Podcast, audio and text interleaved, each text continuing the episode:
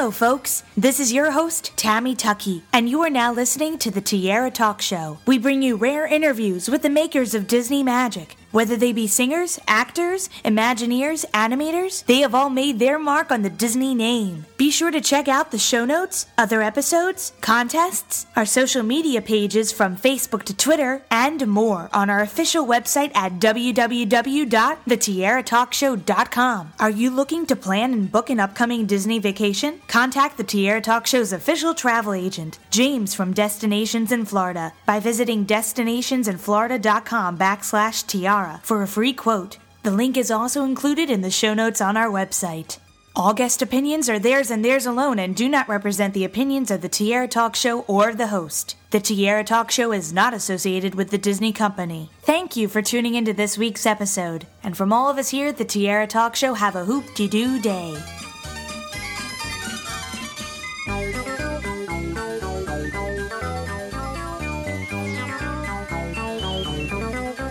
This week at the Tiara Talk Show, we're welcoming back our cast member corner segment called Cast Member Corner, of course, in which we speak to cast members of the Disney theme parks from around the world. I would like to welcome Richard Farron to the show. Welcome. Why, thank you, Tammy. It's a pleasure to be here. Oh, it's wonderful to have you here. Now, you were a Disneyland cast member. Now, this is this is very special for our show because we haven't had a Disneyland cast member on as of yet. We've had some performers who've traveled around the world working at various Disney parks, but not just a, an exclusive Disneyland cast member. So, can you tell us a little bit about how you got started and what type of jobs you had?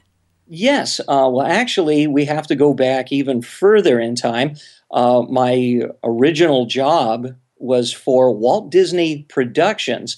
I was a child actor at the studio and uh, was featured as an extra in a number of different movies.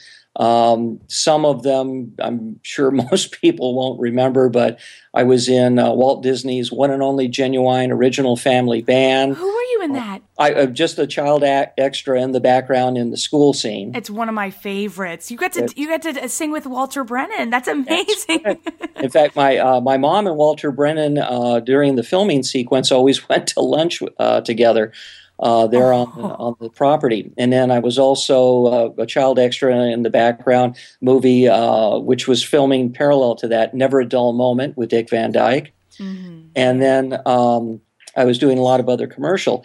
And it was actually my experience there that uh, got me in the direction to come to Disneyland. Um, I found that uh, on the movie set, I was making friends – with all of the technicians, the cameraman, sound people, and whatnot, I found that their work was fascinating uh, rather than playing with the other kids or um, socializing with the other actors and whatnot. And I met uh, a specific cameraman who gave me some very wonderful advice because he could see my interest in the different technologies there, and he he was basically advising me. He goes, you know, actors come and go. It's a very small percentage that you know make it to full stardom, but I want you to look around. These technicians are on every single movie. These are the people behind the scenes that create the magic that supports what you see. We're, you know, a quiet breed that nobody will ever remember our names, but we are always involved in these projects on every one of them. And that got me thinking where uh, my interest, my background was mainly technical.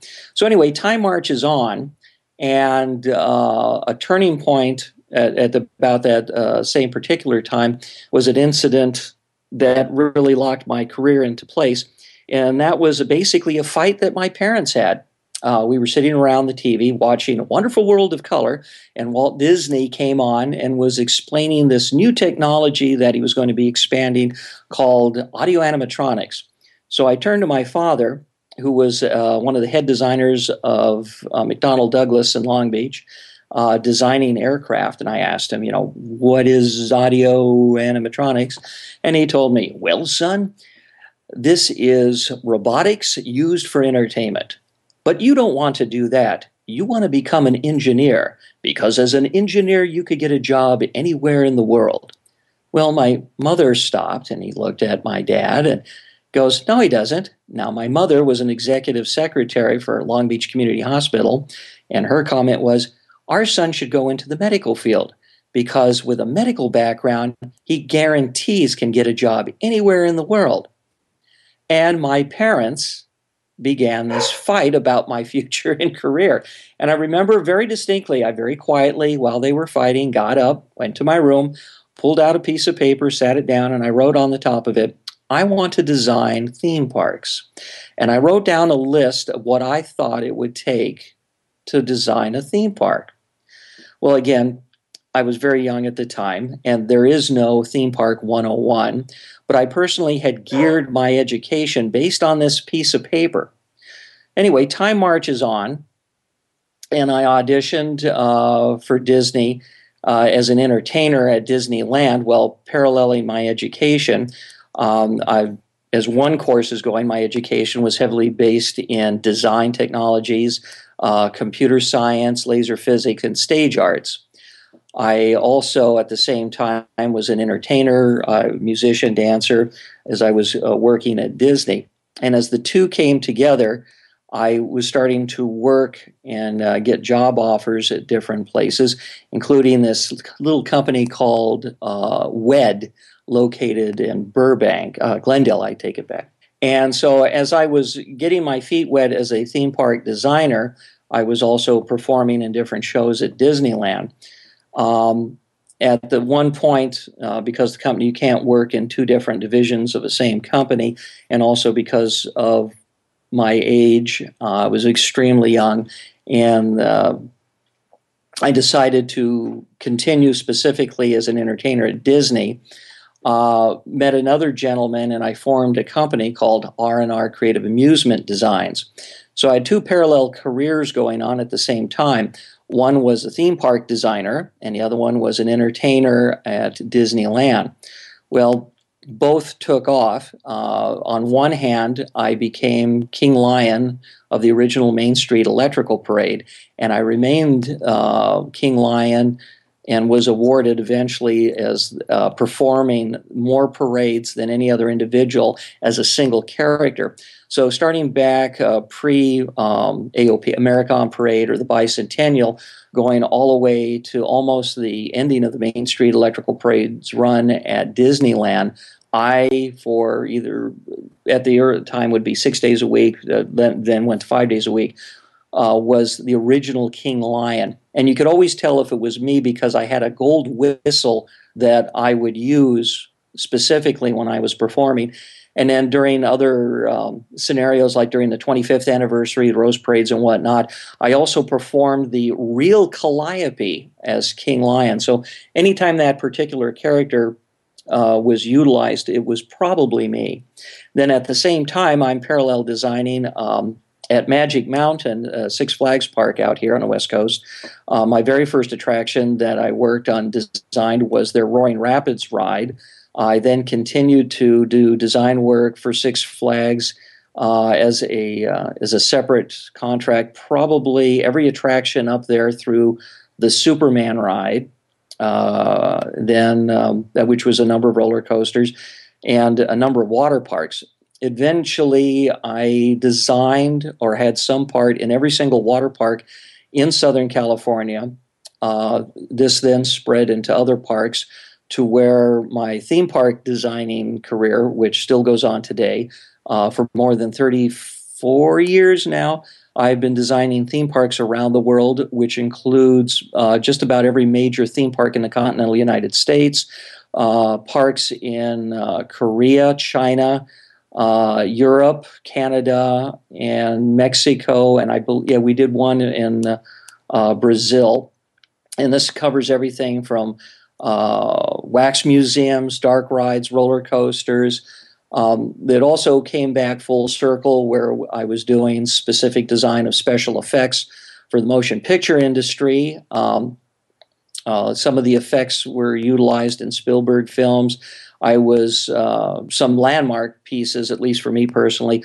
I was able to work on Sam Peckinpah's last film, The Osterman Weekend, designing specific special effects and technologies. On the other side, um, can again continuing with King Lion and doing shows. I did a number of uh, music backgrounds. I was a professional musician under the direction of Ron Logan and James Christensen. So I was able to perform on a na- number of Disneyland soundtracks, which still play to today in different uh, scenarios where I was playing tenor sax or clarinet. I did a number of live performances in Carnation Plaza as a backup musician for a number of people, including uh, Buddy Rich, Stan Kenton. I also was very graced for a small amount of time during the bicentennial. Uh, you're probably familiar with the voice of Disneyland, Jack Wagner, who mm-hmm. did all the pre recording. Uh, even as Walt Disney World was being built, all of the original uh, uh, safety tracks and whatnot were done by Jack. And I believe to this day, his voice is still the uh, the safety narration in the uh, monorail system at the Orlando airport for the monorail. But anyway, getting back to the narration, I was privileged that for a short period of time, I did the live narration of introducing the acts at Carnation Plaza. So I got to put on my deep voice, and as the different acts would come out, uh, Carnation Plaza on Saturdays and Sundays, I got to do Ladies and gentlemen, boys and girls, welcome as Carnation Plaza proudly presents, so on, so on, and so on. So that's kind of my career, uh, what I would say my full Disney employment. As uh, my company took off, I left Disney and they became a client, as so many other ones. And then uh, going beyond just theme park design, I also took on other responsibilities for a few other companies uh, as brain trusts for solving problems in the entertainment community. And a lot of our clients have been uh, Pixar. It would be like for different animation productions and different toys. So, say, uh, um, DreamWorks, I'm sorry. so, for instance, uh, when we're working with Pixar, we may review scripts for different movies that are set out five, six years in the future as we're working with character development or probably merchandising possibilities. And at the same time, we're working on special effect technologies where some of these may translate into rides in the future or uh, major presentations. Like we may have a grand opening in New York and we want to do a special type of special effect in Times Square utilizing projections or a type of an illusion.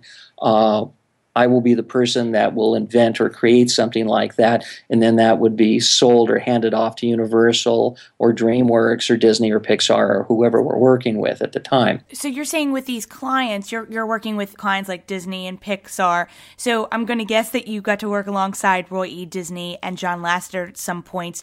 So can you tell us a little bit about working with them and some maybe some fun stories that come along with it? Yeah, actually, uh, I I will. But let me go back now to the Disneyland Alumni Club because that was actually my cross link to them, which was quite interesting. So, now talking about the Disneyland Alumni Club, just for the core of that, the Disneyland Alumni Club was actually created in the early 80s by Van France, and it was an actual division of Disneyland. And Van France went to Dick Nunis and uh, Ron Dominguez, supported by Wally Boag. Wally Boag, the voice of Jose in the, the Tiki Room in uh, Pecos Bill, the longest uh, the running show at the Golden Horseshoe Revue at Disneyland, and uh, approached them with an idea for creating a, a division of Disneyland called the Disneyland Alumni Club.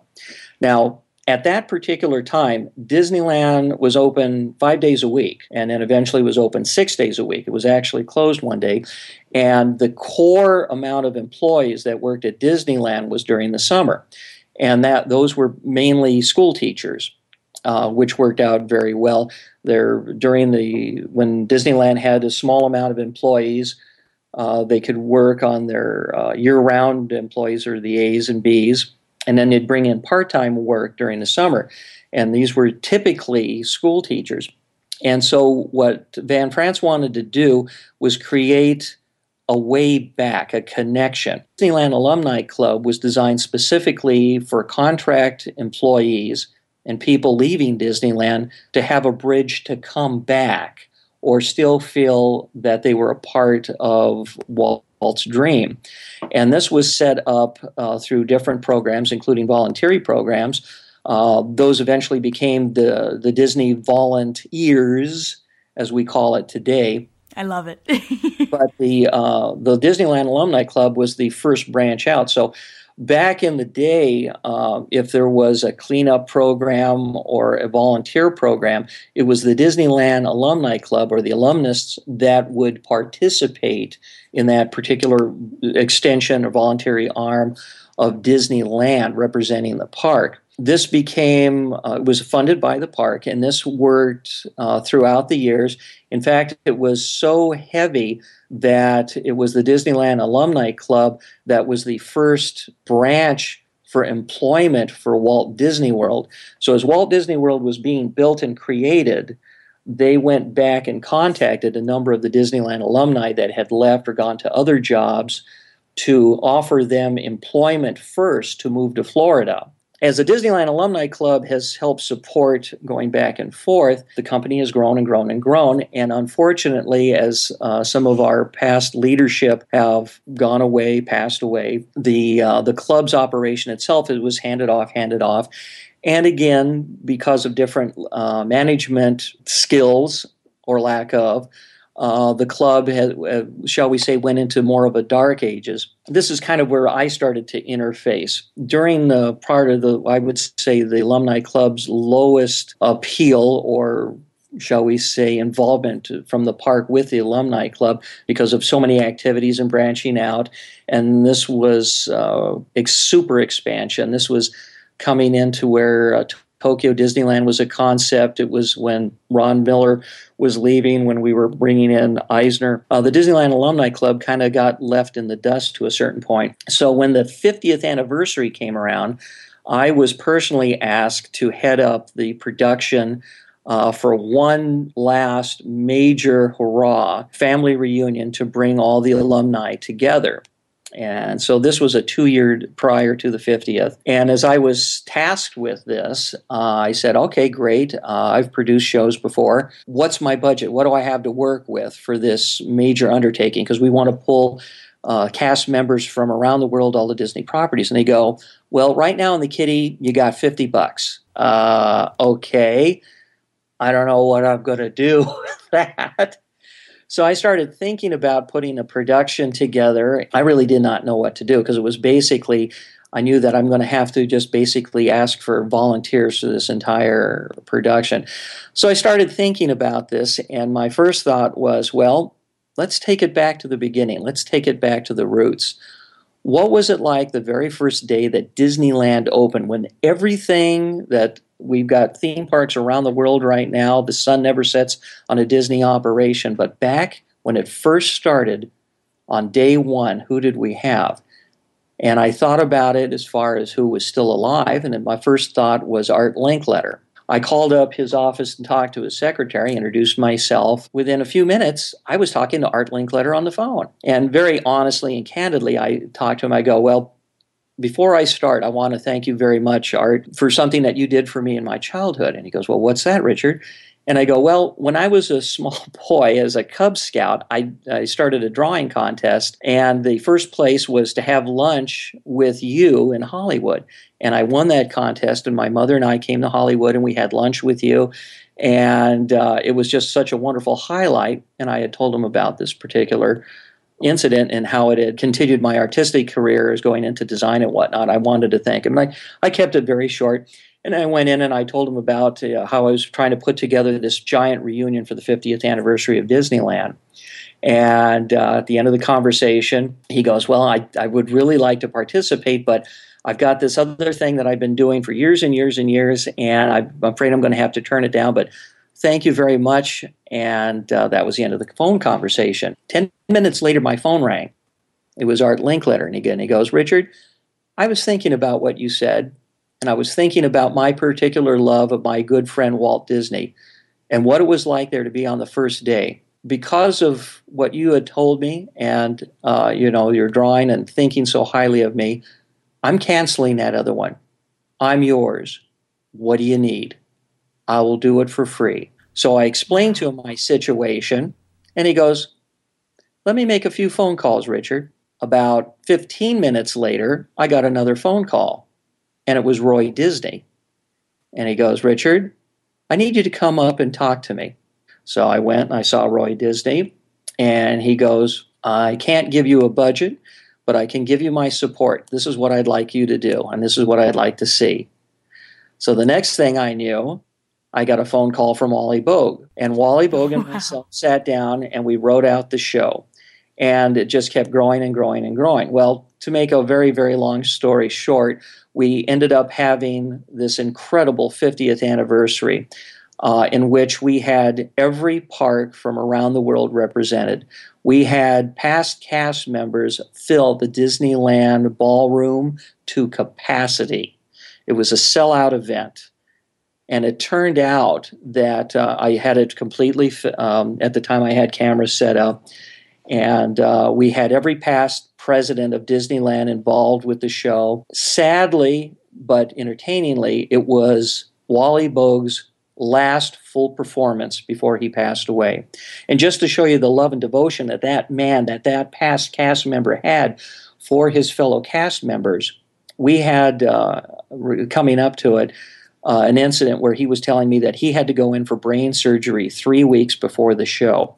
And we had a segment already set up for the worst case scenario that was only known to Wally and myself. Uh, obviously, everything went very, very well, and he showed up. And all Wally was supposed to have done on this show was come out on stage, and we were going to run a video clip of him performing at the Golden Horseshoe. Well, five minutes before we did this, he whispered in my ear, he goes, I feel really good. I want to do it for real. So I am calling the show live over headphones, changing everything on the fly. As he goes out there, I'm calling, you know, talking to the head musicians and whatnot, and he does his full act show. Uh, his son was there in attendance, and it brought him to tears. And he goes, he he has trouble walking upstairs, and he was out there doing his kicks and his full performance, and we captured it all on film. Art Linkletter's uh, sad to say, because I had he was coming. We had such a good time. He was going to MC the 55th. He passed away uh, one week before the 55th show, but it was his last full performance to cast members that we captured. So anyway, we get through the 50th anniversary. I'm here. Okay, great. This was all done. I've got the film for the archive. I'm I'm finished. So about a couple of weeks after the 50th, I went back up to see Roy Disney and he goes, you know, how was the show? I'm sorry, I wasn't there. And I go, oh, it was fantastic. It was great. Uh, and I told him everything that happened. And he goes, well, did did you have cameras on? And I go, yep, I had three cameras. We filmed the entire show, so we've got it for archives. Um, as soon as I get the uh, the masters back, I'll be sending it up to the studios. And whew, man, I'm glad that's over with.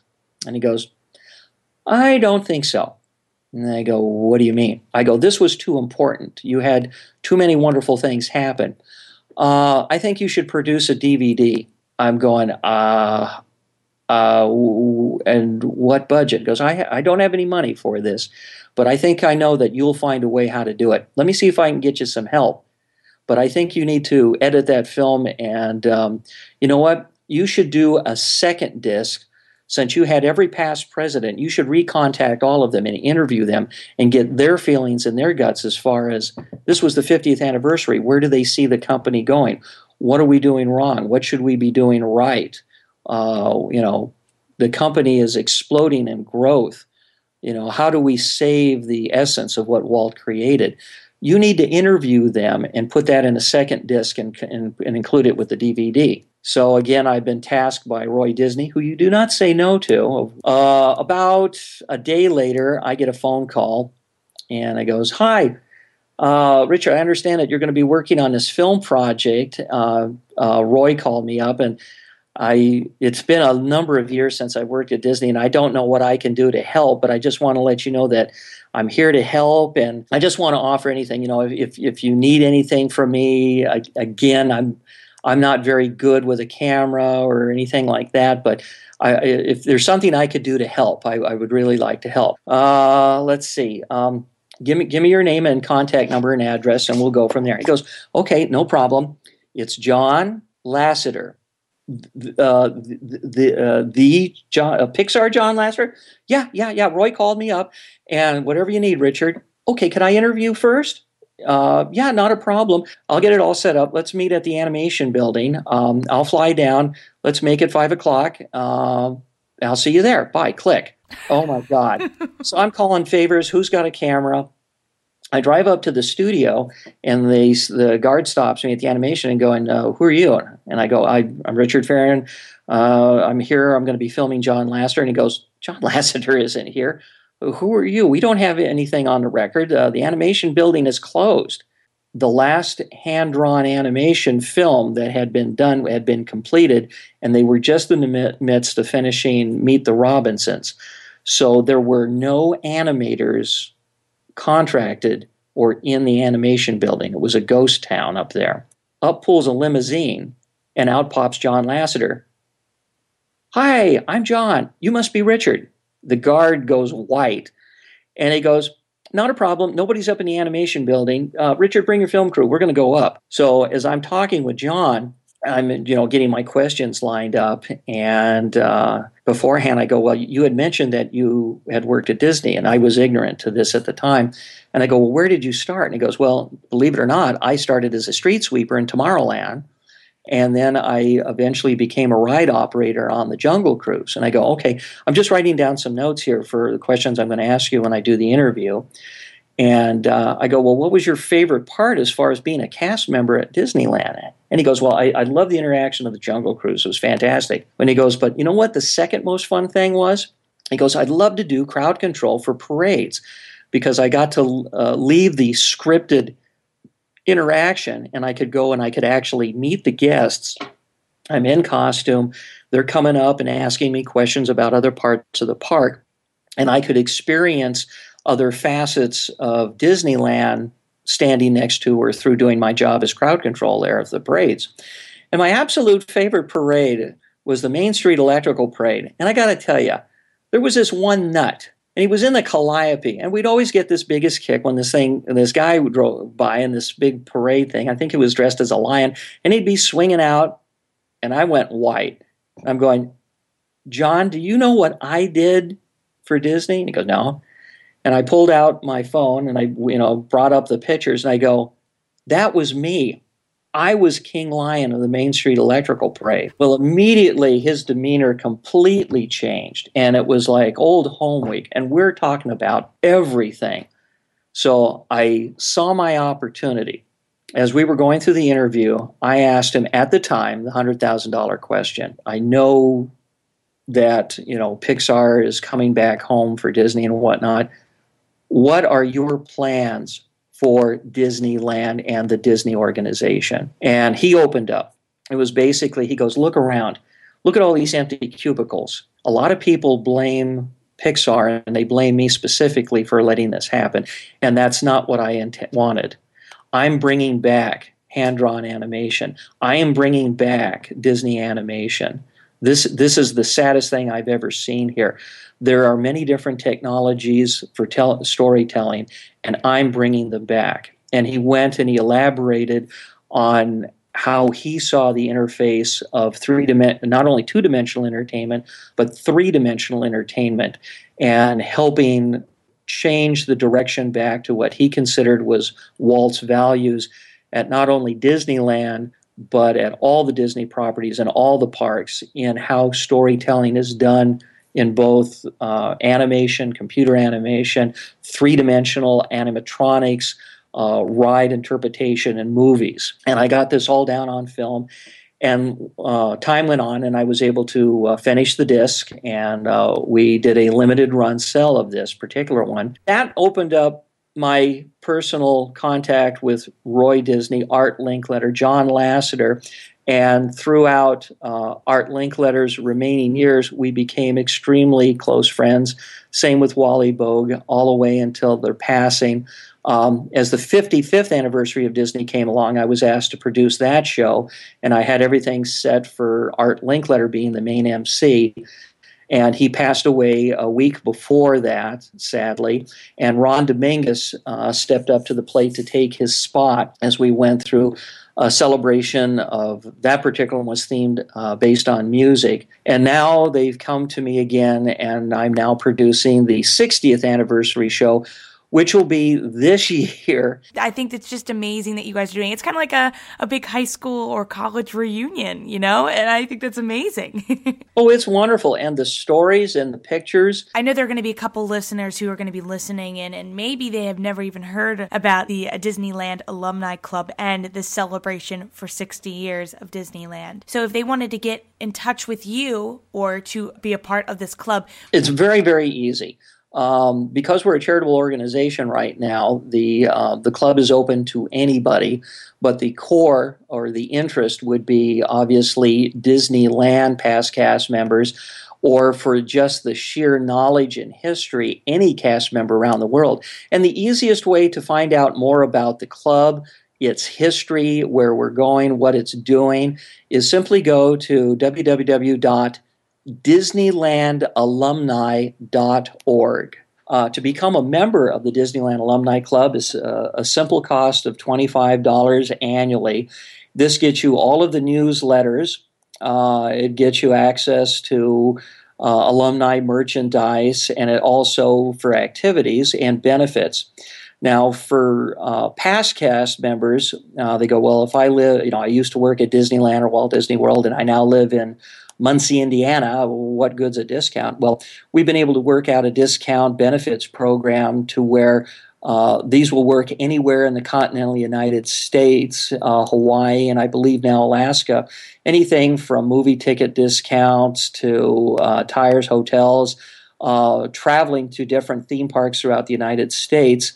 Uh, and again, it's a very minimal fee of $25, and it basically helps us cover some of the hard costs. Uh, nobody makes a penny um, on the board of directors or the volunteers. It's strictly a volunteer program.